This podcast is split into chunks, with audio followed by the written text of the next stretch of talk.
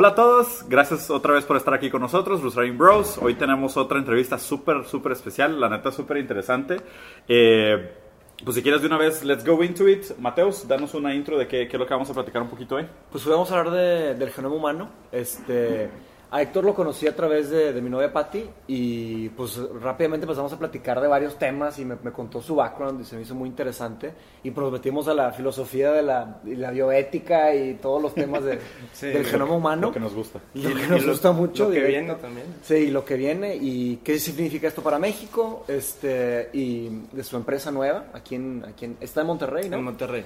Este, pero bueno, pero antes de meternos a todo esto, me gustaría que nos contaras un poco de tu historia. O sea, ¿cómo, cómo te interesaste por el genoma humano y qué te llevó a, a- a- a meterte a este campo? Sí, no, primero que nada, muchas gracias por la invitación. De hecho, esta es mi, mi primera plática este, Pública. pública con, eh, para platicar sobre nuestro proyecto. Este, y todo comienza cuando yo eh, me intereso en la medicina y me meto a estudiar medicina. Este, después eh, yo tomo la decisión de, de querer apoyar en un sistema más amplio eh, eh, a, a la salud de, de los mexicanos y decido cambiarme a, a administración de negocios con concentración en emprendimiento, eh, grandes datos y análisis de negocios. Mm, Big. Este, ya, ya estando en Boston. Este, aquí en medicina estuve en la Universidad Autónoma de Nuevo León. Y, y ya estando allá, eh, al finalizar mi, mi carrera, voy a- al Harvard Innovation Lab y ahí trabajo muy de cerca con, con empresas tipo startups en, eh, involucradas en la, en la medicina. Eh, ahí paso un año y es cuando finalmente hago la transición a un centro de investigación genómica, donde hago, eh, manejo las operaciones financieras de, de la plataforma y programas de, de cáncer. Y ahí he estado desde, yo creo que desde 2015 hasta el 2018. 18, Qué cool. este, que es cuando ya eh, empiezo con este proyecto. Pero tú, ¿cuál fue? O sea, empezaste medicina aquí, te fuiste a Boston, ¿a qué carrera? Administración, de negocios, Administración con, de negocios. con concentraciones. Ah, ok. En, en Con emprendimiento y, y Big Data. Emprendimiento y Big Data. Está Ah. súper interesante. Y a ver, ¿y cómo, ¿y cómo va el vínculo de emprendimiento, Big Data, o sea, con el background de medicina y el interés, y de repente brincar a, esta, a este proyecto de genoma? Sí, es eh, básicamente cuando eh, me doy cuenta que como doctor puedo apoyar a un paciente a la vez.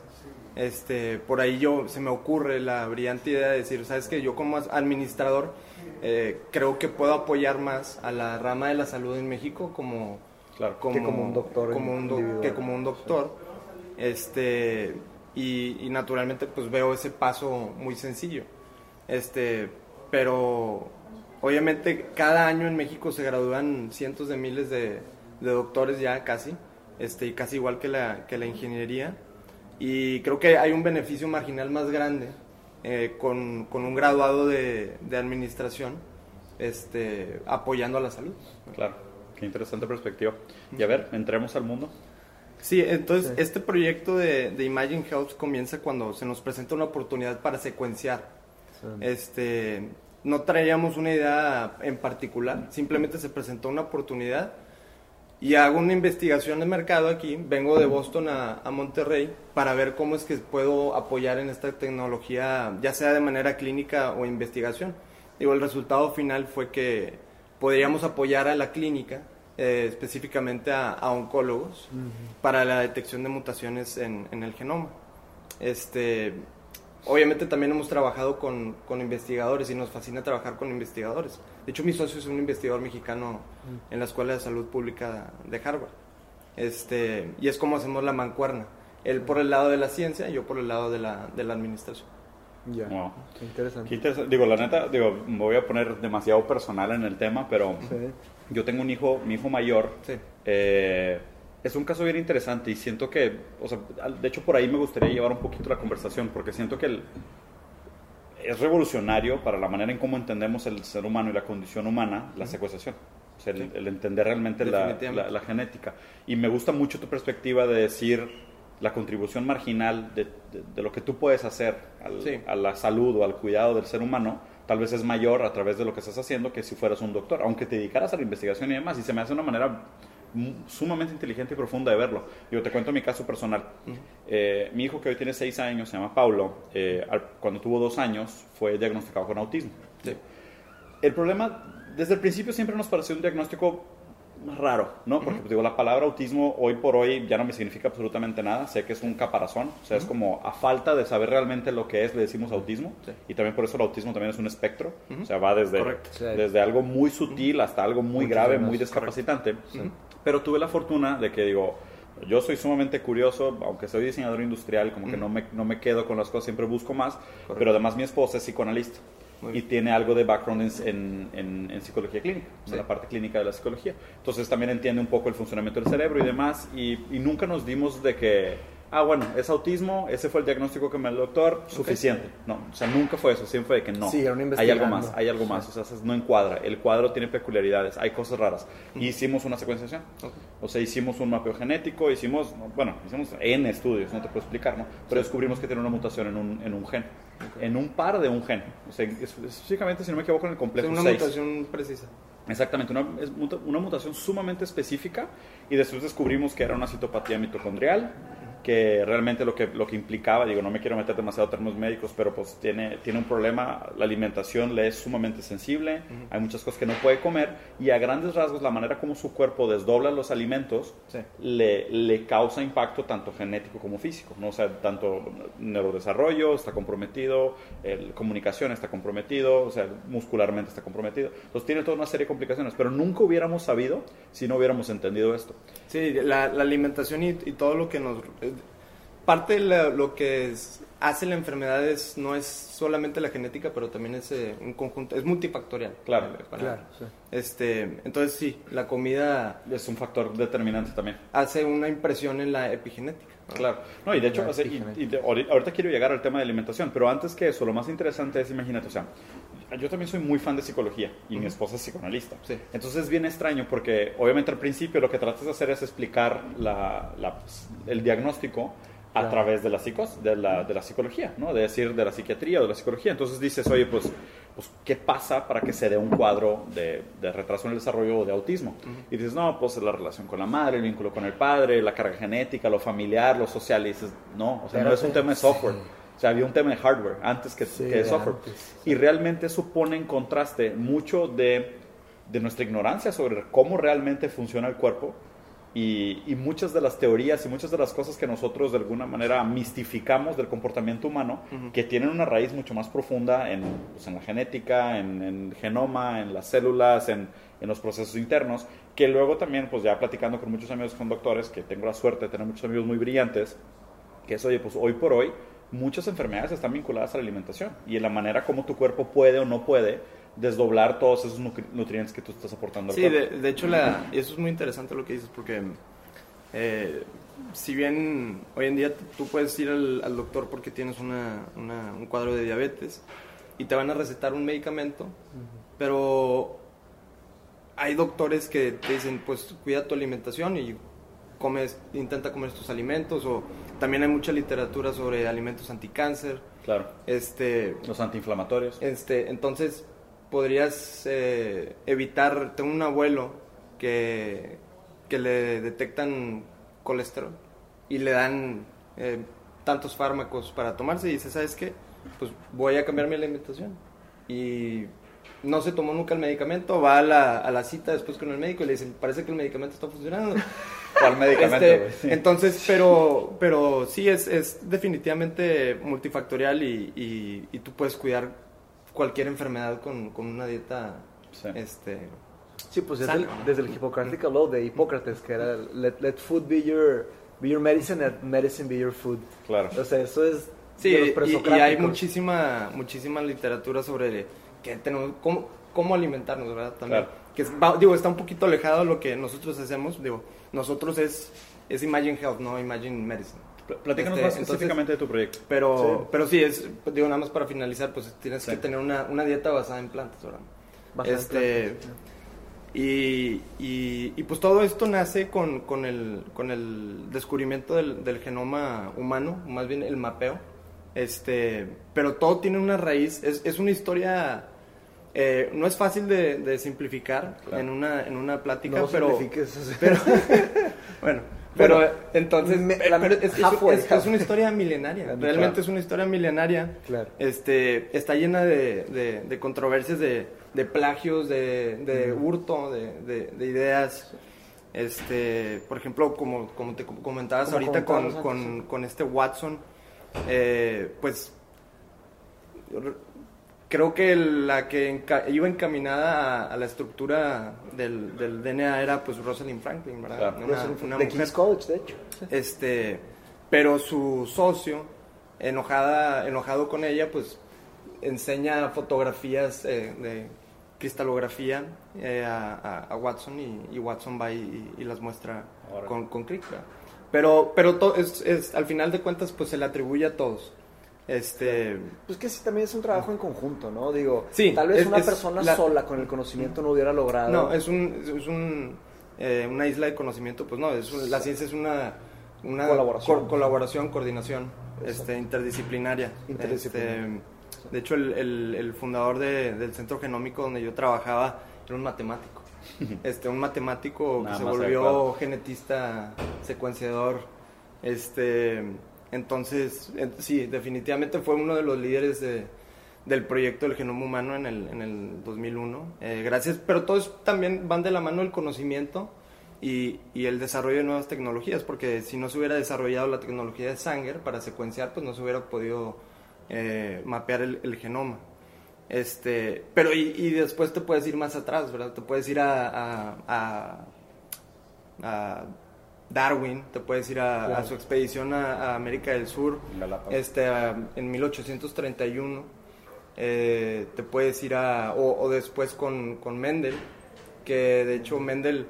Este, pobre, pobre es, ¿Cuál- cuál- este, cuál fue su historia? Mendel, Mendel, este, igual que, te- este, algo curioso entre Mendel y Da- Darwin es que eh, me- Darwin intenta estudiar medicina y, y le da un ataque de, de ansiedad y, y como que no, este, y luego Mendel intenta ser profesor en la, en la universidad, parece que, de- si mal no recuerdo, de Viena, y, y reprueba el examen, este, para enseñar biología. este, No, no puede ser. y bueno, naturalmente la biología antes era muy difícil, era simplemente la clasificación y la taxonomía de, la- de las, de las De las plantas, especies. de las Ah. especies, exactamente, pero de las plantas. Este, pero y luego estudia otra vez, este, y, y se enoja con el examinador eh, y pues le va peor, ¿verdad? Entonces se regresa y se a su monasterio, ¿verdad? Él era un, era un monje. Este, ¿Cuánta gente brillante en la historia no de haber tronado un examen de tronó- sí, no lo dejaron enseñar.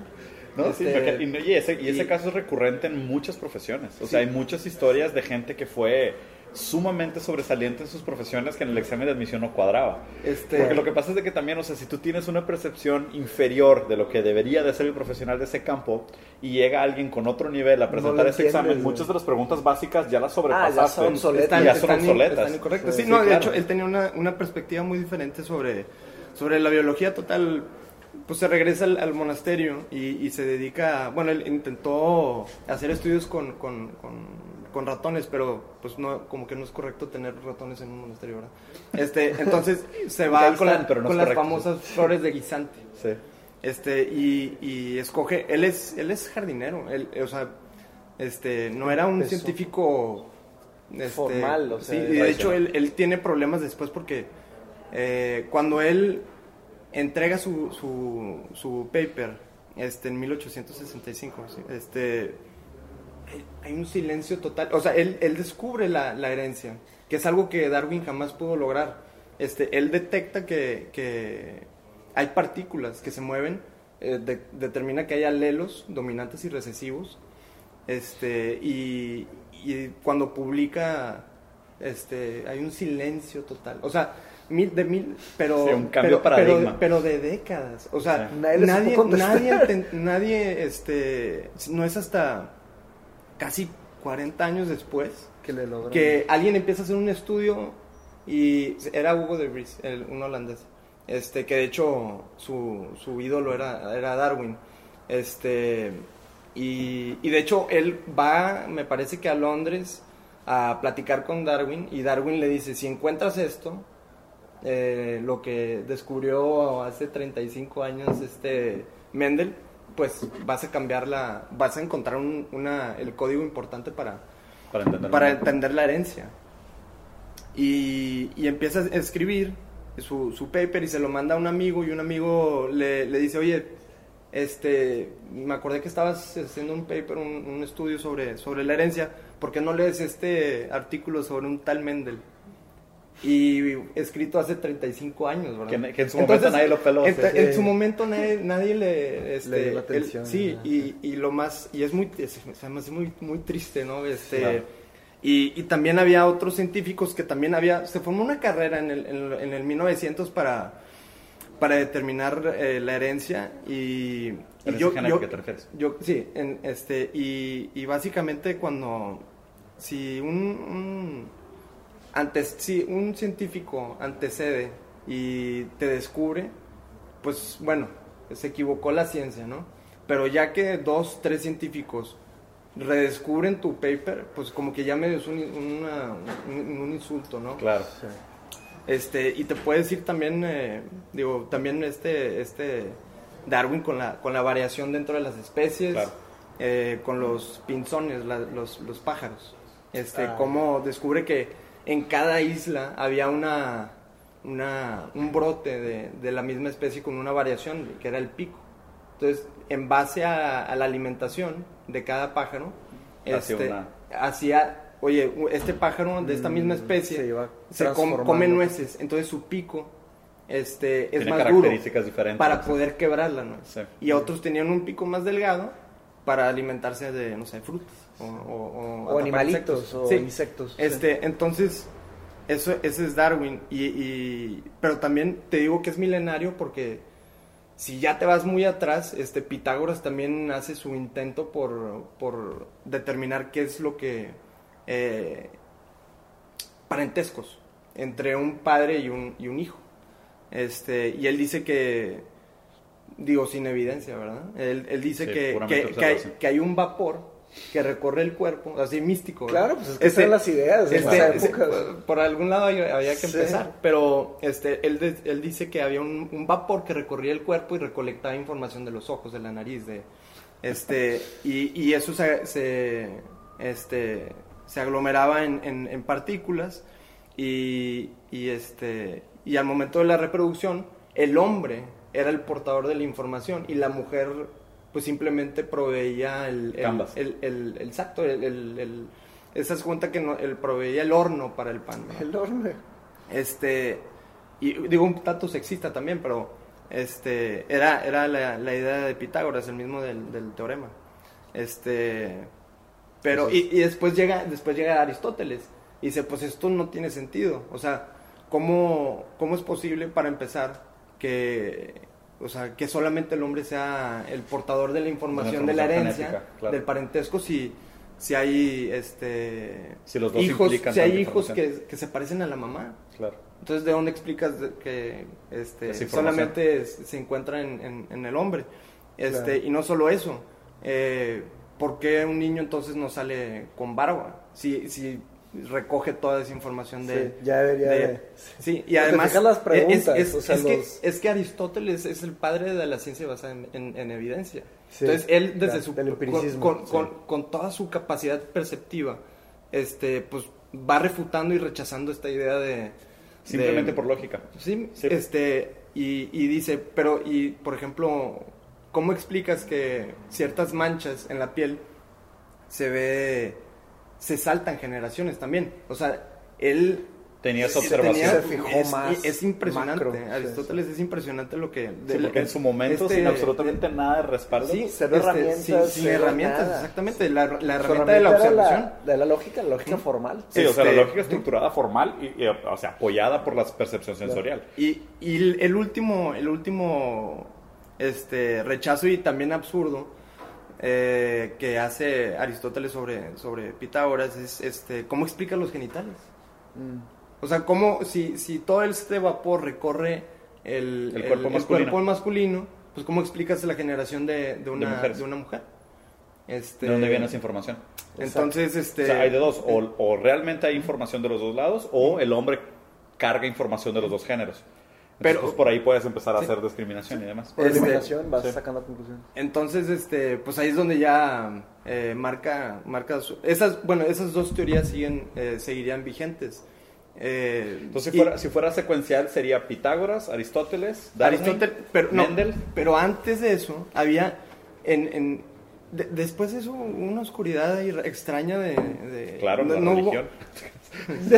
No quería decir Cuidado. nada. No, no, yo lo digo, no te Los preocupes. primeros Me siglos. queda claro, güey. Hay pero unos hay un agujero ahí. de conocimiento donde Hay no piensen, no cuestionen, no pasa Sí, nada, todo Hay unos que otros filósofos ahí, pero no duraron mucho. Sí, los y- quemaban. Son medievales. Sí, Sí, sí, eran este, literal, güey. Y, esto fue un problema héroes, con el que, con el esto es un problema interesante que con el que porque Darwin era teólogo Sí, claro. este y de ahí Es la se- única se forma de hacer research. Era la única forma que te bueno es que hacer. se- es que reprobó medicina pero de ahí se, se va a, bueno no reprobó teología? simplemente no pudo ni siquiera entrar pero Ah, de la en teología 1800 de, de la medicina se va a la, a la- a la Teología. teología pero en ese en ese lap- hay un lapso este en el que se creía en la preformación Sí. este, ¿Qué significa esto? Que en el semen del hombre había eh, mini humanos. Este, y, y lo único necesario era incubarlos en, en- en la En un mujer. útero, ajá.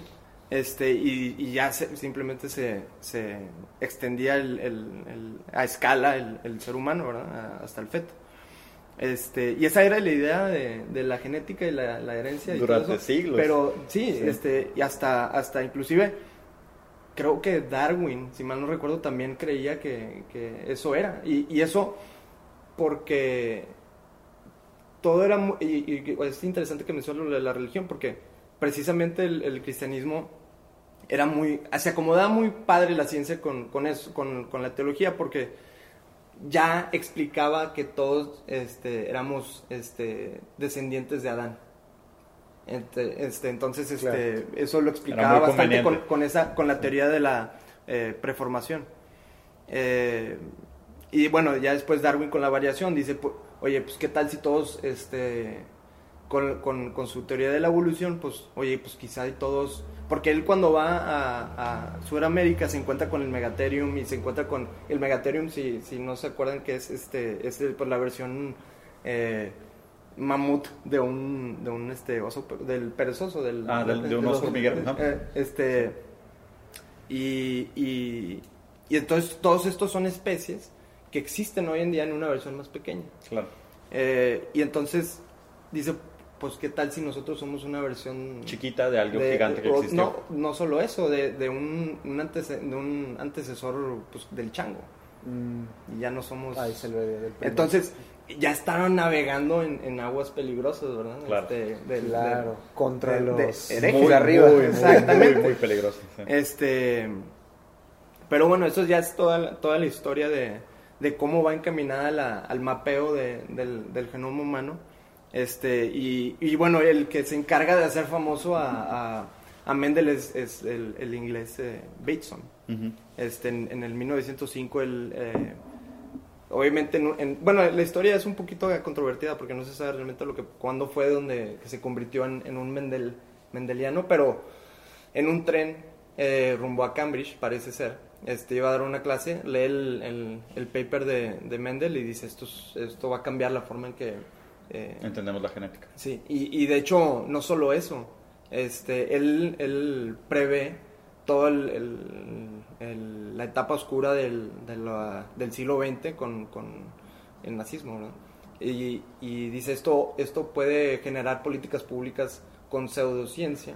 Sí. Este, y pseudo líderes también. Es Sí. la peor combinación. Pues, de- este, pues, de la hecho, raza pura, de, Sí, de- sí, de sí, la, eh, antes inclusive que, el- que los nazis de la Alemania nazi, este, en, en Estados Unidos ya existían campos de, de aislamiento. ¿Qué año Este, más o menos? 1920. Ah, ok. Este, ya, Cerca sí. de la Primera Guerra Mundial. Ahí, Este, que, y, y la manera en que, que castraban a la gente era porque, este, eran, los catalogaban como feeble-minded, o sea, como, como Débiles. mensos o, o tontos Sí, o sí. imbéciles, Sí. y ponían categorías. Pero desde el punto de vista de que su aportación Por- genética a la humanidad era porque mala. querían limpiar Claro, la- el pool Ya del- era, del ya era un ethical genético. Este, y era y eso todo eso ¿Pero basa gobierno eso o era...? era el gobierno. Americano. Sí. Órale. De Este, hecho, hay, una, hay una historia súper tétrica atrás del nombre, del, nombre del, del síndrome de Asperger. Que el- ¿Cómo el- es? Pues el síndrome de Asperger viene de un doctor alemán Sí. que, que al principio catalogaba a estos niños como no aptos. O sea, Y para- no se dio para- cuenta que tenían un coeficiente no, no, no, no, no, o sea, eh, ni siquiera lo veía así, los Ah. veía como no aptos para el modelo del nazismo de cómo debería comportarse el hombre. Pero supuestamente mató miles de niños. Sí, no, Encarnado. el- el- Sí, la historia es horrible, horrible, Pero es, horrible. que, Y es- y es- si me equivoco, pero el Asperger, o sea, tiene, tiene ciertas síndrome. cualidades que son avanzadísimas. Sí, y es una generalización. O sea, Sí. hoy, hoy está casi celebritizado el hecho de que pues, hay Ah. muchas figuras po- como el chavo este que era programador, que era homosexual, que fue el que hizo gran parte del tema del estudio de las computadoras, que acaba de hacer una película sobre él.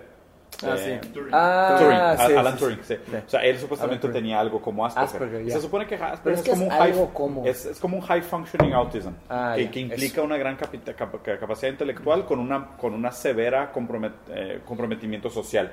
Pero en el- la persona que le, que le puso este nombre de Asperger, y Sí. digo, son artículos que he estado leyendo, que supuestamente su historia es muy tétrica. Y, y- y lo raro es que la, el, digamos que el diagnóstico todavía carga su nombre. Y mucha gente no sabe que pues, era un doctor nazista Que un que mató demonio. miles de niños en Europa porque eran los niños que no encajaban con el, con el modelo de lo que era Sí, lo que y, se y esperaba eso, del eso, superhombre. eso, se- eso es el, eh, la eugenética, eh, eugenetics. Este, y Mm, eugenics. de hecho, este, y eso comienza y, y lo prevé este, este Bateson, le, le llamaban el bulldog de, de Mendel. Mm. Este, pero, y, y el padre yo creo que de la, de la eugenética es un, es un inglés que parece que es primo de, de Darwin. Este, pero era un, un tipo de, de la clase alta que pues, quería ah, purificar o mejorar el, la- la- el pool genético de, de la sociedad. Y es Galton, se llama. Este, y el, el padre de la, de la eugenética, y él veía con buenos ojos lo que se estaba haciendo en Estados Unidos y no podía creer que en una sociedad tan conservadora como, como Inglaterra se les estuvieran adelantando en, en, en Estados Unidos. en Estados Unidos. Y de hecho en una, una conferencia que él hace este, en Londres ah, van eh, li- futuros líderes del nazismo eh, alemán. Eh, y ahí es donde... ¿Y de- qué, qué- qué opinas sobre la implicación moral y ética de hacer eso por el avance de la humanidad? Pues, lo estaba Es totalmente de- incorrecto porque este, Adelante, este en, en, en, en Alemania hay un doctor, es- me parece que se, que se llama Joseph eh, Mengel, eh, le iban a apoderar el, le iban a, a nombrar el, el ángel de la muerte Sí, durante el, el periodo ese de nazismo. este, espeluznante. Eh, se ganó su doctorado por un paper en el cual él dice cuál debe ser la quijada del, del, Del hombre perfecto. la mandíbula. Y eso le, le- ganó un doctorado y pues era una premonición para lo que se venía. Este, y todo por un concepto que ni siquiera, de hecho era un concepto solamente, no sé, ni siquiera conocía el mapeo de, de- del genoma humano. Simplemente la idea, el gen, la idea del gen y su descubrimiento es tan poderosa este, que cambió el mundo durante todo el, siglo eh, XX. Es tan, es, es tan fundamental, es la, la molécula fundamental de, de- de la biología, del mundo de la biología, así como el bit de, de la información y, y tecnología. Este, entonces, eh, ya, lo, si algo le podemos agradecer a los, a los eh, nazis es que pusieron el último peldaño Sí. de vergüenza a la, la eugenética, porque cómo es posible que por un rasgo o por una nariz Sí. este, Matar. estés, estés, este, por lo que sea, Casado, estés, sí. estés matando eh, gente que, pues, digo, te traen otras cosas a la mesa, ¿verdad? No somos una... Sí, claro. Este, Mi quijada no me este, define. exacto. Este, entonces, este... Gracias a Dios. sí. este... Entonces... cheque, No, pues es verdad. Sí, o sea, imagínate porque sí, o sea, sí es... no, sí- no, pero, pero es que a nivel personal. No, no, no, no, no, obviamente, pero imagínate, o sea, ese pensamiento pudiera haber triunfado. Ah, totalmente. Ese es el tema, o sea, y, y- y creo que hay tanto valor en el entendimiento utópico como en el distópico de lo que pasó en el nazismo. Porque, o sea, de no haber sido por algunos errores que cometió la administración, o sea, podían haber triunfado. De hecho, O sea, de porque, hecho- porque bélicamente, o sea, tenían Pues sí, fallas si no hubieran, estratégicas si de lo no que se tú hubieran- quieras. No se hubieran ido a Rusia, si hubieran esperado. sí, si hubieran esperado que pasara el invierno Y No, era consolidarse en Europa. Exacto, toda o sea, Europa. no, no, no sabes. Pero o sea, es muy difícil. No, obvia- o sea, obviamente sí es muy difícil, pero el, pensamiento es, o sea, imagínate qué llevaría al Claro, ser bien. humano si nosotros si- siguiéramos pensando, porque de alguna manera así funcionan los estereotipos, los estereotipias y, y lo- los estereo, más bien, Estereotipos. Sí, más bien los estereotipos que usamos para catalogar a la gente es eso, Sí. es una generalización de tus rasgos y qué es lo que yo espero de ti, o qué es lo que yo en- en- entiendo de ti, ya sea de que, oye, pues tienes un color de piel, o tienes un tipo de nariz, o tienes un tipo de ojo, o un tipo de pelo, y yo te catalogo como tal. O sea, Sí, de hecho, hoy, hoy en día, o sea, ya hay discriminación por esos, por esos rasgos. Siempre ha habido, siempre va a haber. O sea, el Sí, racismo pero, es algo... pero llegamos al nivel de decir, eso es una implicación de Ah, inferioridad. que- sí, y muerte. Y hoy Eh, sigue existiendo como no. una implicación de inferioridad. El problema es de que Sí. ya no lo llevamos a esos extremos, pero sigue habiendo esa discriminación. De hecho, hay un estudio bien interesante de agarran vagabundos de, las- de la calle, les cortan el pelo, los limpian, les hacen la barba, los visten bien y se los presentan nuevamente a la gente y cambia nuestra percepción sobre ellos. Pero no solo eso, lo que es sumamente asustador es que cambia su percepción sobre ellos mismos. Entonces, realmente la estética sí juega un papel tanto en el espejo, de la manera como tú te proyectas y los otros te Como la perciben, identidad personal. Sí, claro, como la identidad personal, porque quieras o no, o sea, y, y deja tú toda la implicación física y, y- y biológica y genética que está por detrás de, de tu historia genética, de dónde vienes, origen, de, pues inclusive lo que comes, el impacto que tiene sobre tu, tu fisionomía y demás, pero la manera como la gente te percibe como es tu carta de presentación a quién eres. ¿Sabes? Y, y siento que mientras más podamos descubrir y mientras más podamos desmi- desmistificar qué hay por detrás de eso, más luz va a brillar en esta ignorancia que nos lleva a hacer estos este- estereotipos que muchas veces son equivocados. O sea, ve lo que pasó con la gente de color durante mucho tiempo y, y todavía pasa. De alguna manera cargan con ese, con ese casi estigma, con ese complejo de inferioridad de decir, pues yo vengo de una historia de pura esclavitud, de puro sufrimiento. Y muchos de los grandes afroamericanos que han llegado, y me caga esa palabra, pero muchos de los, de los negros que han llegado a, a lugares de altísimo reconocimiento dicen de que aún así, aún cuando llego al auge de mi carrera, de mi profesión artística o lo que sea, Sí, dicen no me identifico.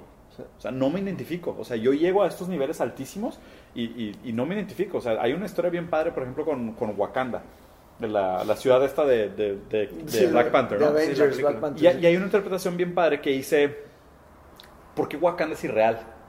¿Sabes? Porque hasta el estilo arquitectónico es europeo. ¿Sabes? O sea, porque la estructura social es europea. Los himnos de la mayoría de los países africanos tienen una estructura musical europea, que tiene un fondo en la música clásica europea, o sea, alemana inclusive.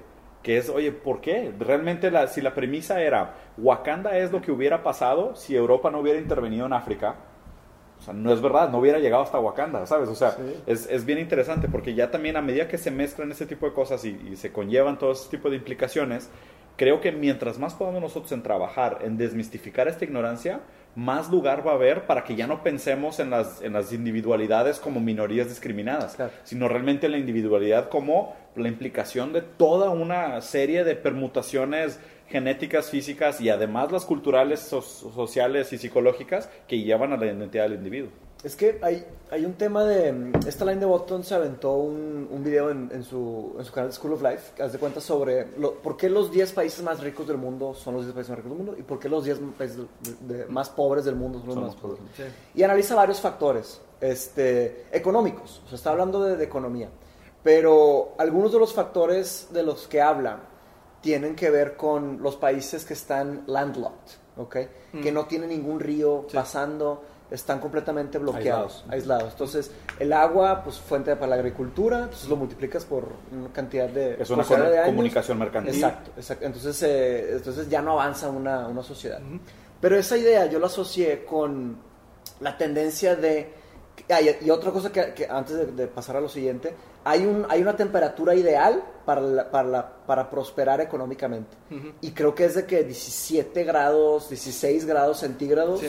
a lo largo del año. Sí, también habla sobre la latitud también, ¿no? Habla sobre la latitud, exactamente. Entonces, eh, regiones frías, este, con acceso a agua y, y bueno, un- una serie de otros factores. Habla sobre instituciones, habla sobre política, etcétera. Pero lo que yo asocié de esto con la historia de, de nuestra historia del, Sí. del ser humano es que eh, la, la piel oscura tiende a resistir más el calor y la piel blanca tiende a resistir más el frío. Entonces, por eso, este, digo, eso no es, no es, no, Sí. no es nada más de que Fisiología. así funciona, fisiología, exactamente. Entonces, los nórdicos, pues los, los, los que van a sobrevivir más son los que tienen tendencia a la Es piel más blanca, y los que tienen tendencia a piel más negra van a sobrevivir más en El calor. lugares más calientes.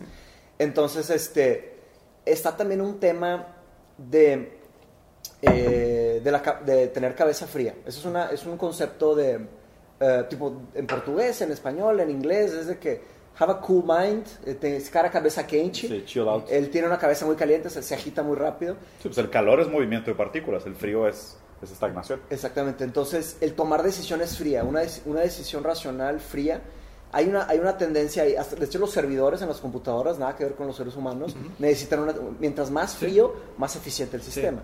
correcto. Entonces, ahí hay, ahí hay una idea que está en la naturaleza, pero es algo pues, peligrosamente fácil de, de malinterpretar. Sí. Me explico. Entonces, eh, se lograron desarrollar más las civilizaciones, pues mira, en, en ciertas regiones de China, mandaron gente a Japón. Japón está por algún accidente Sí. histórico, geopolítico, Sí. se disparó, o sea, por las temperaturas, por, no sé, la genética. Tal vez me puedes decir algo sobre la forma en la que piensan, el, el lenguaje, son, son más eficientes en ciertas formas de pensar, pero se desarrolló. Pero si te fijas, la temperatura de Londres, la temperatura de eh, Nueva York, la temperatura de, pues hasta San Paulo, a la Ciudad de México, Sí, los la temperatura de, exacto, esas grandes ciudades, esos grandes polos de Tokio, este, Hong Kong, no son ciudades extremadamente calientes. Este, extremadamente frías. Ni extremadamente frías. Te fijas el clima de San Paulo, el clima, bueno, Nueva York tiene Son las cuatro seasons, pero está rodeado de agua. Sí. Japón rodeado de agua. Este, y bueno, la- el Reino Unido rodeado de agua. general. Te proteges mejor de las guerras, no te invaden, no Claro. te destruyen. Entonces, el, el colonialismo europeo eh, colonizó todo África y lo segmentó. ¿Te fijas el mapa del continente africano? Es de cuenta que lo hicieron con un Una cuchillo. matriz, sí. Exacto. Sí. ¿Cuántos países eh, eh, africanos están landlocked? No Sí, tienen acceso al agua. pocos. Entonces, Son fronteras muy conflictivas. multiplica eso a través de los años, es difícil tener un buen crop, es difícil tener buena comida. Claro. Y ahí te vas a la nutrición, volvemos a la nutrición. Entonces, se va pasando eh, esa, esa herencia o, o falta de herencia de contenido eh, nutricional para, claro, sabemos que, digo, dijiste plant-based, eh, al- alimentación a base de plantas. Sí. Entonces se van pasando esas deficiencias a través de los años y luego tienen- vienen los europeos que logran hacer, este, logran defenderse y luego también hay la guerra también promueve el, el- el progreso de No, y gastas forma. muchos recursos. Gastas muchos recursos. Entonces ahí tienes toda la, la historia europea que es rica en, en avances Sí. este, intelectuales este, y luego col- colonizan todo, se roban los recursos y dejan poco capital intelectual, dejan pocas instituciones, Se, está re- mucha se llevan, los, corrupción. se llevan los commodities. Y regresando a, lo- a los europeos, este, digo, Darwin, eh, después de leer un paper de, de su primo eh, Galton, este, dice, porque Galton era muy de, de, no, es que tenemos que ver la perfección de- del... De- es su- racista, súper racista Sí. este Galton. Este, y se refería a los negros como salvajes, es muy mal. Este, entonces, eh, Darwin lee uno de sus papers sobre la estatura, sobre Claro. musculatura, sobre dimensiones, Claro. este, que yo creo que lo único que descubrió mm, que valga la pena mencionar Galton es la, la distribución eh, normal de, de- física de un, de un ser humano. Pero fuera de Se eso... refiere a este, ergonomía, al- al- es- sí. a la distribución. Sí, a la Sí. distribución. Este, y, y, le- y dice Darwin, esto es completamente absurdo. O sea, esto, esto de, de que los ricos eh, tienden a ser más inteligentes o lo que sea, pues no hay ninguna diferencia entre... Dice Darwin, no hay ninguna diferencia entre mí y mi vecino, salvo mi trabajo y mi disciplina. Claro. Este, y pues obviamente, naturalmente viene la educación. Y regresamos a lo que a, la- a Estados Unidos en los mil, eh, no. mil- 1920, este, básicamente estaban castigando una situación social. El, el hecho de que la gente no tuviera acceso a, a una buena alimentación, que partimos, partimos de una, una base, o sea, Sí. todos los seres, seres humanos para, para autorrealizarnos, pues necesitamos partir de, cumplir varias necesidades sí. este y, y se estaba eh, castrando y privando de, de- de su libertad a, a gente que pues no, no había sido beneficiada de ninguna forma por, por, por el sistema Sí, en, en ni, Estados ni en Unidos. esa generación, ni en las Ni no en la sé anterior, cuántas, sí. este, Sí. mil generaciones Este, anteriores. Y, y un caso muy particular de, de una paciente en Estados Unidos que, que pues estaba en la calle, no tenía educación, etcétera, y, y este, tiene una hija y la, la apartan de su hija y la mandan a un reclusorio y, y la quieren unos doctores eh, promocionando la eugenética, Mm. la quieren eh, eh, le quieren ligar las, las trompas de, de falopio para que ya no se reproduzca y no contamine el, el, el No, hombre. de, Sí, eh, y esto es antes de, de- del- Antes de Hitler. de- de Hitler. Y de hecho ellos, los alemanes, veían impresionados eh, cómo ellos en Cómo se Estados atrevieron Unidos, antes que este, nosotros. Sí, este, y tomaron muchos, muchos apuntes. Y después lo, lo hacen de una manera perversa, ¿verdad? Este, eh, Más perverso. más perversa. Eh, y, y después de ese caso, mandan a la hija también al reclusorio y la apartan de la, de la sociedad. O sea, todas estas cosas a partir de, de- de algo tan simple que es darle educación, este, o proveer de educación a, a todos. Salud. Está bien interesante. Ayer estaba leyendo Nietzsche, estaba leyendo Más allá del bien y el mal, y tiene un capítulo específico sobre que critica mucho a, a- a muchos filósofos anteriores a él, Sí. diciendo que, mm, Eran autobiografías. que eran autobiografías. Exactamente. Me encanta esa idea. Sí, exactamente. Sí, Me encanta Nietzsche- esa idea porque o sea, los libros, las publicaciones, antes que ser un papel que sea puramente conceptual, antes que sea conocimiento puro que se pueda observar en el vacío, primero lo tienes que ver como una autobiografía. Claro. O sea, sí, y el, creo re- el reto es depersonalizarte del conocimiento. Mientras, como lo- el mensaje de To Pero es, Future que pero de es Bernard Russell, ¿te es sumamente difícil desper- despersonalizarte del conocimiento, porque a fin de cuentas, Ser el- objetivo. ¿cómo, ¿cómo ser objetivo? O sea, y, Si y- es algo, subjetivas. y si somos, o sea, siempre Seres. estamos atravesados por la subjetividad, la Sí. objetividad nos escapa. O sea, de hecho me parece todavía más falso la gente que prega pura objetividad, porque eso habla de una ceguera todavía mayor de su propia Que no subjetividad. Sí, De tienes hecho, que ser Nietzsche- autoconsciente de... Sí, claro. Pero, Nietzsche pero- decía, necesitamos más subjetividad. Sí, claro, no menos, exactamente, porque la gente que niega su subjetividad la, la esconde en todo lo que hacen.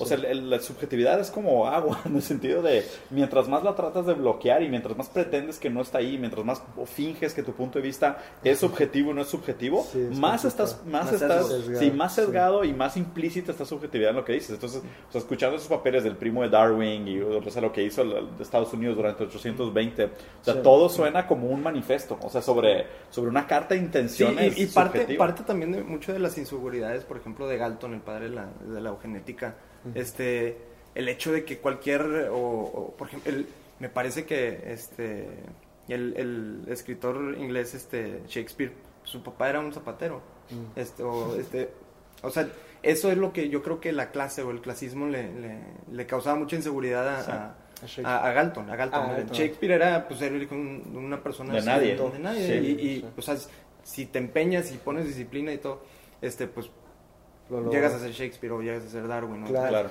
Hay Este- una- algo importante que mencionar aquí es que la, la ética es el estudio de la acción, ¿ok? O sea, que sin acción no hay ética. O sea, ¿está bien esta acción o está mal esta acción? Luego está el campo de la metaética. La, la metaética es qué secuencia de ideas o racionales hacen a esta idea buena, bien, y a esta idea mala. Como, como- y qué- cómo catalogar una buena acción y una mala acción. Entonces, es muy peligroso eh, hablar de la ética a través de los años. Porque cuando se habla de ética, se habla de que es una ética, pero no, la, la ética está viva. Es como el lenguaje. Cambia a través de los años. Exactamente. Claro. Y- la genética, la palabra genética no Y lo, que, y lo que no nos damos cuenta hasta hoy es que estamos caminando en un cuarto oscuro y estamos sordos y mudos. O sea, estamos avanzando hacia lo desconocido. No sabemos cómo va a ser la ética dentro de 10.000 años, o, o 500 años, 100 años, ¿ok? Sea, hay una pregunta muy interesante que me gusta mucho hacer, que se las quiero hacer, a ver qué, cómo sería su, su respuesta. Es este, así como, así como el, hubo un momento en la historia en donde el racismo era aceptado por, o sea, Sí. normalmente, o sea, había, había familias con esclavos. Sí, se había normalizado. Los niños se habían normalizado. Entonces, claramente estábamos mal, o sea, ya sabemos hoy. O sea, es muy evidente En que- retrospectiva. en retrospectiva que todos somos iguales, necesitamos tratarnos con derechos humanos iguales y todo. ¿Qué piensan ustedes, tomando en con- contexto esta idea, dentro de mil años, looking back al 2019, qué es un gran gap que tenemos ético hoy? O sea, que nuestros hijos de los hijos de los hijos de los hijos de, de- de nosotros Van a voltear van a voltear a atrás y decir, de que, qué no puedo creer que hacían esto estos Híjole, O sea, creo que- ¿Qué yo creo que- estaban haciendo? Yo creo que hay varios. Yo creo que hay varios. Primero, el que se me hace más evidente y el que creo que más nos vamos a arrepentir en el futuro es nuestro entendimiento de la naturaleza como una fuente de materia prima. sí, lo que decir. La Es- neta, era- ese, era- ese se me hace el más drástico. de todo. yo- ese, ese siento que es el que vamos a voltear a ver hacia atrás y vamos a decir qué Sí, estupidez. Yo creo que es eh, el- la alimentación de nuevo, la lo insostenible que es estar comiendo El consumismo en general. carne. Este, creo que Sí. eso se ha comprobado que es insostenible la cantidad de agua que es necesaria para, Sí, lo que se para llevar un este Un kilo de carne un- implica un- que 10 un- mil litros de agua. Sí, o sea, Sí, sí. es- Sí, lleva- o sea, un kilo, de carne, un kilo de carne de consumo implica becerro. 10 mil litros de agua.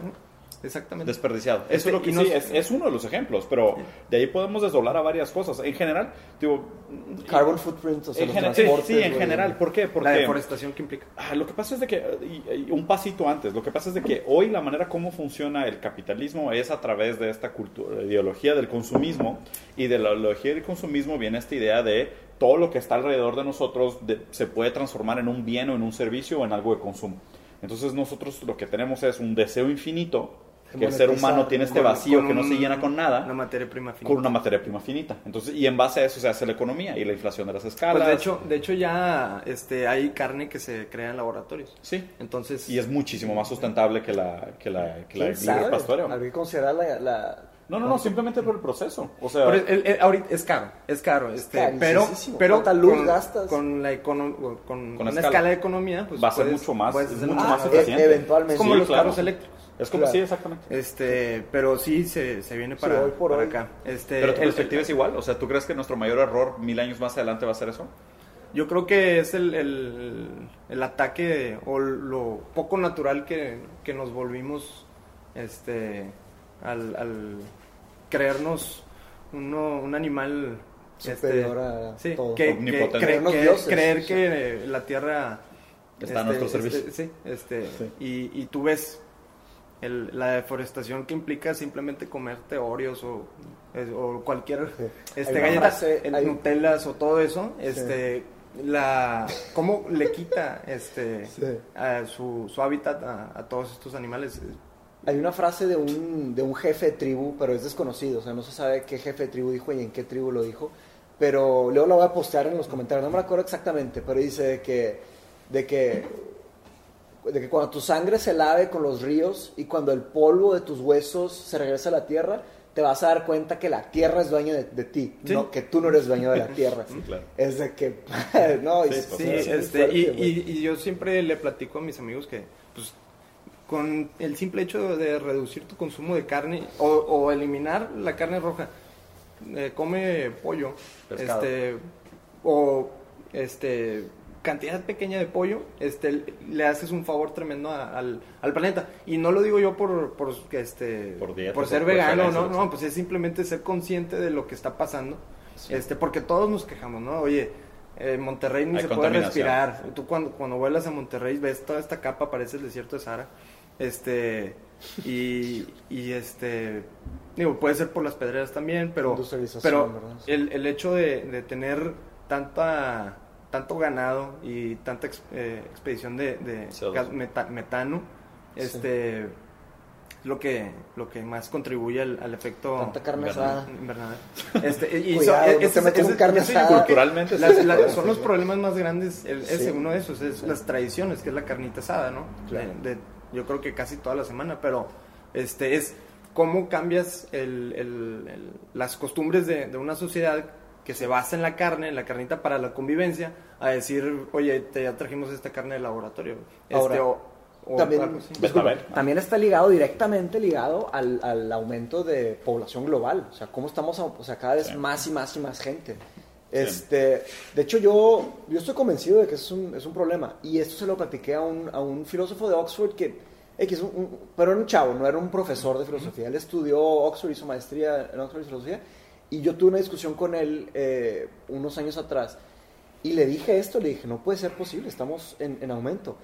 Pues le quería preguntar, a ver si tenías más conocimiento sobre, sobre ese tema. Yo le dije, estamos en, en un rumbo en donde no hay, no hay vuelta atrás, estamos cada vez aumentando más las poblaciones, las ciudades cada vez están más pesadas y cada vez hay más urbanismo Sí. exacerbado. Yo creo que... ¿Y a dónde vamos a llegar? Y él me dijo, me dijo, no, espérate, no, o sea, va a llegar un punto que se va a estabilizar y se van a controlar las ciudades Sí. y los números de población. Sí. Sí, yo también, bueno, ¿verdad? Este, Sí. sí. conforme incrementa este, el- la, la edad o el promedio de vida, este, si ponemos en una, en una gráfica eh, la X es nuestro el- Longevidad. longevidad y la Y ponemos eh, natalidad, Ah, natalidad. este, pues va, en, va- es una correlación, no sabemos cuál eh, maneja, ¿Cuál es el factor? cuál, eh, sí, este, pero es una correlación negativa, de- Negativa, de, o sea, de a natalidad. través del tiempo, negativa. Sí, Sí. este, entonces, este, yo creo que había un momento en, en- en nuestra historia que había que tener eh, muchos hijos porque cuatro se te mueren durante el, Ya. el- este, la época La de infancia. infante, de la infancia. Este, pero conforme eh, incrementa el, la- el modernismo, la, la, La medicina. la medicina. pues ya no es necesario nada de eso. Este, entonces yo creo que en ese sentido se va a estabilizar el, el- la- lo poblacional. Este, pero también es un, por ejemplo, la industrialización y todo el, del- de los países ya desarrollados, pues ahora los que no- están en vías de desarrollo, pues también quieren meterse a, a las Claro. energías fósiles. Este, si los países desarrollados pues no toman medidas saliendo. para, Sí. para dejar de, de depender de su adicción al, al, al- Al al- petróleo. al- al petróleo, pues dicen, pues ¿por qué nosotros sí? Si nosotros no estamos, eh, en- en- no tenemos lo que ustedes, la comodidad de- del, Sí. del primer mundo. ¿no? Yo porque voy a jugar más difícil que ustedes, si ¿Por qué ustedes, si ustedes están ya- aprovechando. El al contrario, con creo que sí, con todo el oro. Es una responsabilidad de los países desarrollados apoyar con, con la infraestructura. Subsidiar de Pasar, alguna pasar de necesitar electricidad o la electricidad que viene de, de, de- de los fósiles a energía limpia. Este, hacer esa inversión conjunta, pero digo, ya se sale- con- Sí. si se sale el, Sí. pre- el Ahora- país más poderoso del mundo, el Tratado de París, pues Ahí se necesitaría que, que- que nos viéramos. Hay, hay una idea muy padre de, pues, de la NASA, de los astronautas que pues, exploran el, el- pues, ahorita la Luna, pero los que exploran el cosmos, llamémosle así, este, que es que somos, un, somos una especie 1.0.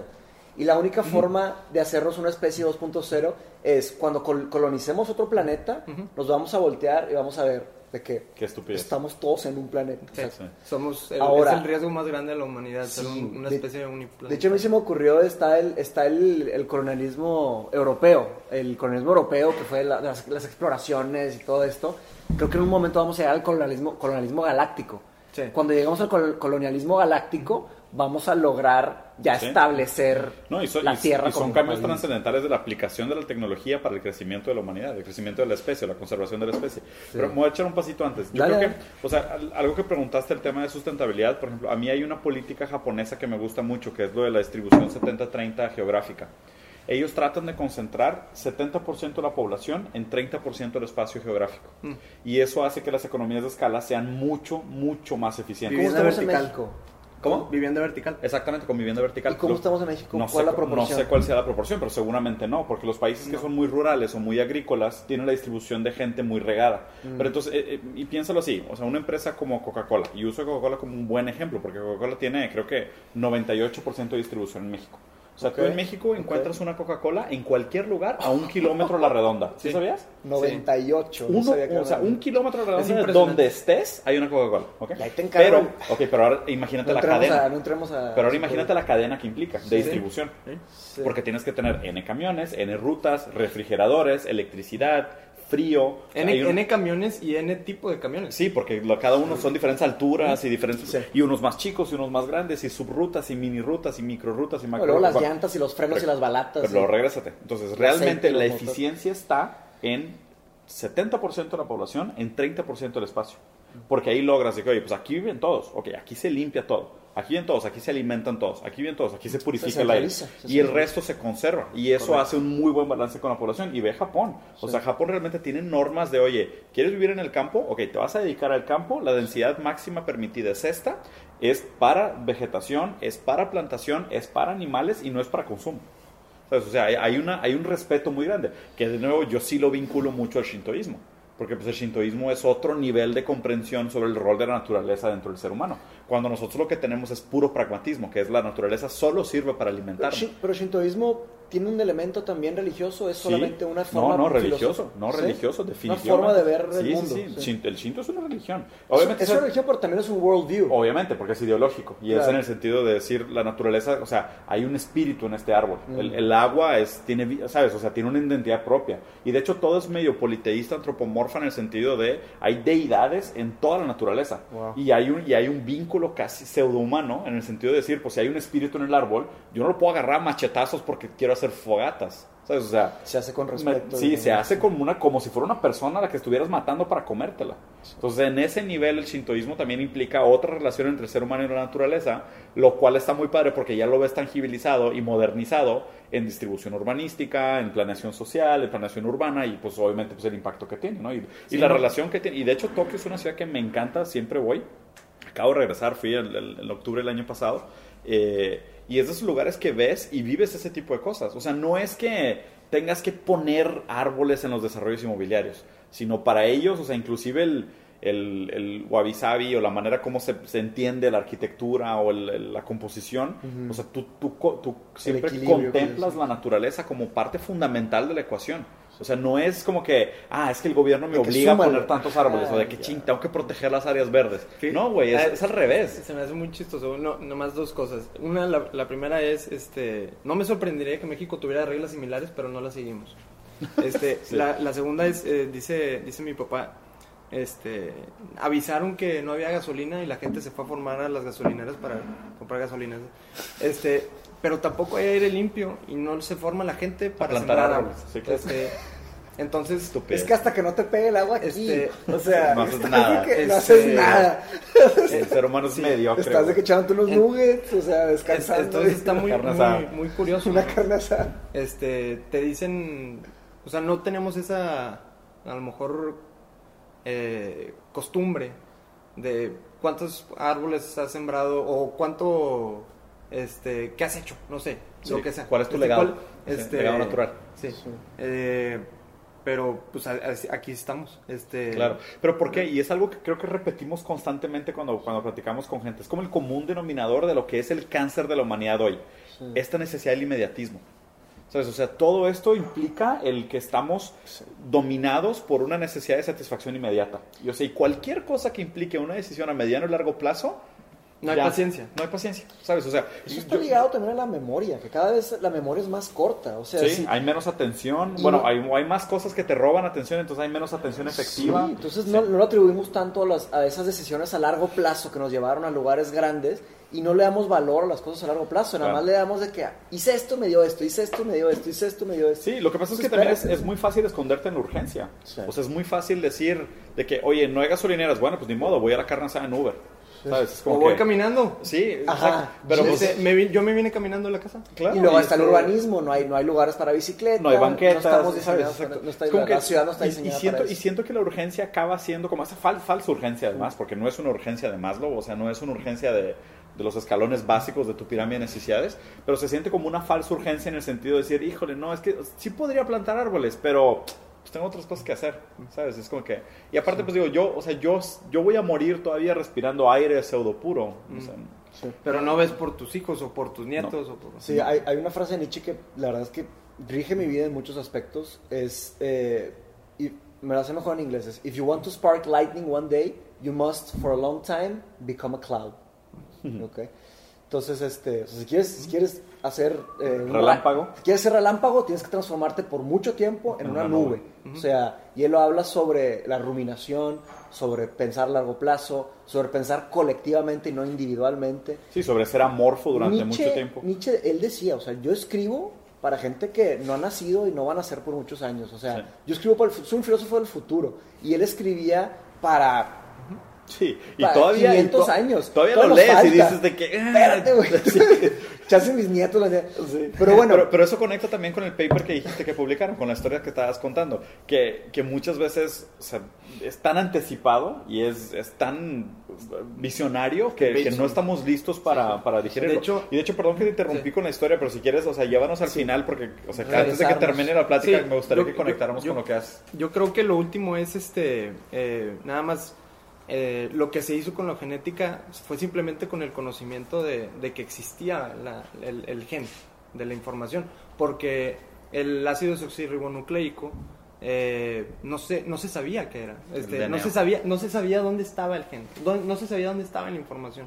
Este, los bioquímicos eh, aceptaban el- el- el- a las proteínas como el caballo de todas las funciones en el, en el cuerpo humano y, y el DNA era una molécula, es- le llamaban la molécula estúpida, este, porque no solo, no se, digo, pues, era, eh, no solo era, eh, simple, no se conocía lo que hacía, pero también era monótona. Era Entonces, también, también, monótona, también, sí. también aburrida, aparte de estúpida. Y ya después, este, encuentran a través de un, de un estudio de, que se llama de transformación, ven que una bacteria, este, detectan el, el movimiento del, del, del, del- sí, del, del químico, este, de una bacteria muerta, a- de una bacteria, sí, de una bacteria viva a una muerta. Este, y es donde detectan el de que por, por a través de también no solo es verticalmente de, de padres a, a hijos también es este, horizontal este y ahí es como, como descubren la, el, que se encuentra, los genes se encuentran en, en el, en el ADN pero ya después con el, con el mapeo del genoma humano el, el- uno de los líderes científicos bueno para empezar una carrera este igual que la carrera del espacio con Rusia y, y Estados Unidos una carrera por por secuenciar el- la totalidad acuerdo. del, del genoma humano los primeros, y que fue Es- carísimo, ¿no? Sí, El 3 primer- billones de dólares. Tres Este, billones de dólares. este, ¿Tres pero- bi? billones. Tres este, billones. bueno, eh, este, y a dólar por, por base. Pero, este, eh, lo que les quería comentar es que había dos grupos, eh, uno del lado privado y el otro público.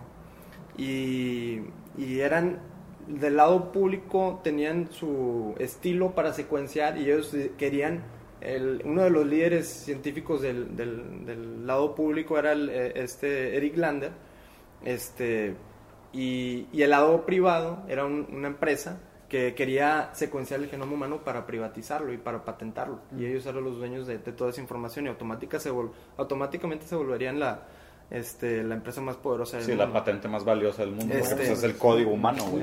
Este, y, y total, eh, cada que, ellos lo que hacían era eh, secuenciar segmentos y ya ellos predecían eh, qué había entre cada segmento. Y lo que dice Eric es cómo, cómo es posible que llames a un proyecto la secuenciación del genoma humano si está secuenciando solamente eh, pequeños segmentos y no la totalidad. O sea, si tú haces un, un proyecto así y lo das por terminado, pues es un draft, Claro. es un borrador. Claro. Sí, y, ya un científico es una va, rebanada. un científico va a decir, ya está, ya terminamos. Pero, y ya no va a llegar alguien más para hacer el esfuerzo y terminarlo. Entonces, él secuencia Todo. este, en su totalidad. Eh, y total, va la carrera muy avanzada y ya uno decía de que ya lo estaba terminada, por terminar, el otro ya también. Este, y al final de cuentas se arma un escándalo y el presidente de Estados Unidos, Bill Clinton, en el 2001 lo reúne y dice, ¿saben qué? Aquí se acaba, este, saquen su, su draft, lo publican en, me parece que las revistas más importantes de, de impacto, este, Nature y, y Science, y, y, pues, pues no se, no se pri- privatiza, no se patenta el, el genoma humano, ¿verdad? Creo que la, la terminan de mapear el genoma humano ya en el 2013. Este, y de ahí se funda el, el Centro de Investigación Genómica en Cambridge, en, en Estados Unidos. Y pues ahí es donde yo obtengo toda la, la experiencia para, para manejar este, este proyecto junto con mi socio y abrimos esta empresa, Imagine Health, eh, y eh, entregamos servicios de medicina de precisión. O sea, la visión es volver accesible a todos los mexicanos las tecnologías de, de pruebas genéticas. Este, muy en particular ahorita estamos trabajando con oncología. Con oncología. Es, con oncología. Pero Este, las aplicaciones son N. la- sí, claro, claro. Este, es que lo que sucede es que hay dos vertientes. Este, hay dos vertientes de, de pruebas genéticas. Es una descriptiva y hay otra predictiva. Nosotros nos fuimos por el lado del- de, la descriptiva, Descriptiva. Este, para apoyar un diagnóstico genómico y entregar una mutación alterada al doctor y decirle en base Con a es- con- en Sí. base a estudios qué tratamiento este, va a apoyar o va a ser más eficiente para este tipo de, de mutación. Claro. Este- ¿Qué tipo de muestras tomas? Nosotros tomamos biopsias tumorales. ¿Biopsias Sí, tumorales? sí. O sea, solamente para, onco- para oncología. por Exactamente, momento. Este, y, y ya te digo, tenemos otros proyectos, pero, pero ahorita estamos empezando con, con oncología. Y la otra vertiente es la de la predicción, que son todas estas otras empresas que han salido, que te toman saliva y, El y- y, 23andMe, y- todos sí, esos, y sí. te dicen, no, pues Ancestry". tienes, tú tienes la mutación este Probabilidad. para, para, para generar Alzheimer o, Parkinson. uno de las Sí, variantes sí. para- una sí. alteración genética para, Sí. Para A esta mí, enfermedad. Entonces pero a mí me salió de los ojos, macular degeneration. Bueno. pero uno de los dos genes. Este, eh, No quiere decir que- es, nada. es- regresamos a, a lo que a lo que hace la enfermedad y es algo Sí. multifactorial, no porque porque Tengas la carga tengas la genética. carga genética vas a generar la enfermedad, ¿verdad? Sí, Te- sí, te- la- es parte del ambiente, estilo de vida y De hecho, la y lo la primero genética. que te dicen ahí, o sea, que le- te dan un chorro de información, después lo- lo- te dice que, que para nada o sea, no es un, no es un Sí. mundo determinístico que te va a tocar Sí. hacer eso. O sea, no es una predicción absoluta. Está interesante aplicar Vas- determinismo a eso. Sí, pues sí. Es- pues ves tu genética y dices, sí, wow, claro. me va a tocar Es eso". que es- No, pero lo primero que harán es alimentación y ejercicio. Sí, alimentación y y- ejercicio. y nosotros, alimentación y estilo de vida. No, Sí. no nos quisimos ir por ese por ese lado. Pero, Interesante. Este, ¿Cuánto tienen con el proyecto? Dos años. ¿Dos años? Este este va a ser el segundo año. Este va a ser el segundo año. Y ahorita dices, están especializados más en el tema entonces descriptivo, especial, o sea, específicamente el tema de muestras de on- on- oncología- oncológico. Sí. Y después van a, va a entrar más al tema de predictivo. Mm, ¿No sabes? No, pero no lo, que, solamente- lo que está sí, diciendo es que este- son campos diferentes. Sí, me queda claro. este, Entonces, ¿te vas a sacar solo en el sí, descriptivo? el- el- el- la idea es eh, apoyar a- al clínico y empoderar su, su, su profesión. diagnóstico. Como una herramienta más de trabajo, Para ¿no? mejorar los patient outcomes, eh, los pronósticos de, de sus pacientes. Sí. Y pues todo con, con la mente en, en el paciente, para beneficiar al, al paciente. Está muy cool. Oye, pues Muy, yo creo que bien. para, para terminar, yo creo que nomás quería hacer un último comentario como, digo, pues obviamente también es un campo relativamente nuevo del conocimiento humano, el tema de genética, pero, o sea, ¿qué sigue? O sea, ¿qué, qué, qué, qué crees que va a suceder con este nuevo conocimiento de genética o con todo, todo lo que nos falta de aplicación? O sea, ¿qué, qué pudiéramos esperar de la genética en los próximos yo años? creo que va, digo yo, todos los días hay más información sobre alteraciones genéticas. Entonces yo creo que por el momento eh, la genética va a ser enfocada a, a- a restaurar la, la salud en, en la gente. Y digo, no sé si tenemos que preocuparnos por algo más porque la eugenética comienza con un concepto de lo que es el gen. Y, y ahora que tenemos la capacidad no solo de mapear y reconocer el- los genes, eh, ahora podemos manipularlos también. Este, entonces se viene una nueva ola de, de eugenética, eh, que pues ya tenemos el background en, en- en- en la historia reciente, en la historia moderna, y, y ojalá, digo, aprendamos de, de De ella. ¿no? Este, hay, hay muchas técnicas como, como CRISPR, CRISPR-Cas9 se llama, este, en la que se puede identificar o tú inyectas una, una solución y, y este CRISPR, esta molécula de CRISPR, este, va, identifica un segmento del, del gen, corta ese segmento y puede inactivar un, un- segmento de, que codifica para una proteína eh, y, y aliviar una, alguna enfermedad un- monogénica. Este, puede apagar un gen, por así decirlo. Y igual como puede apagar un gen, puede quitarlo y colocar uno mismo. ¿Y es, Colocar otro. ¿es seguro esto? O sea, ¿es safe? Creo, si mal no recuerdo, sí, este, y, y tiene mucha precisión. Eso, FDA tiene, y tiene, pero ahorita, No no, está ahorita está, ahorita No, está en, está en en etapa pruebas, en sí. en etapa de pruebas, Sí. este, pero pues por allá va, este, que ¿Y puedes, a poco CRISPR puede sustituir mutaciones genéticas? sí, ¿En serio? CRISPR, sí. Órale. Pero Este- ya no una persona, o sea, ¿tiene que ser un feto o una persona...? Puede, puede ser una persona y lo que suce- lo, lo importante puede ser, sí, este, Ahí te encargo cuánto va a costar. Hay, hay, hay clinical trials en pacientes eh, con ceguera este, que recuperan, que recuperan visión.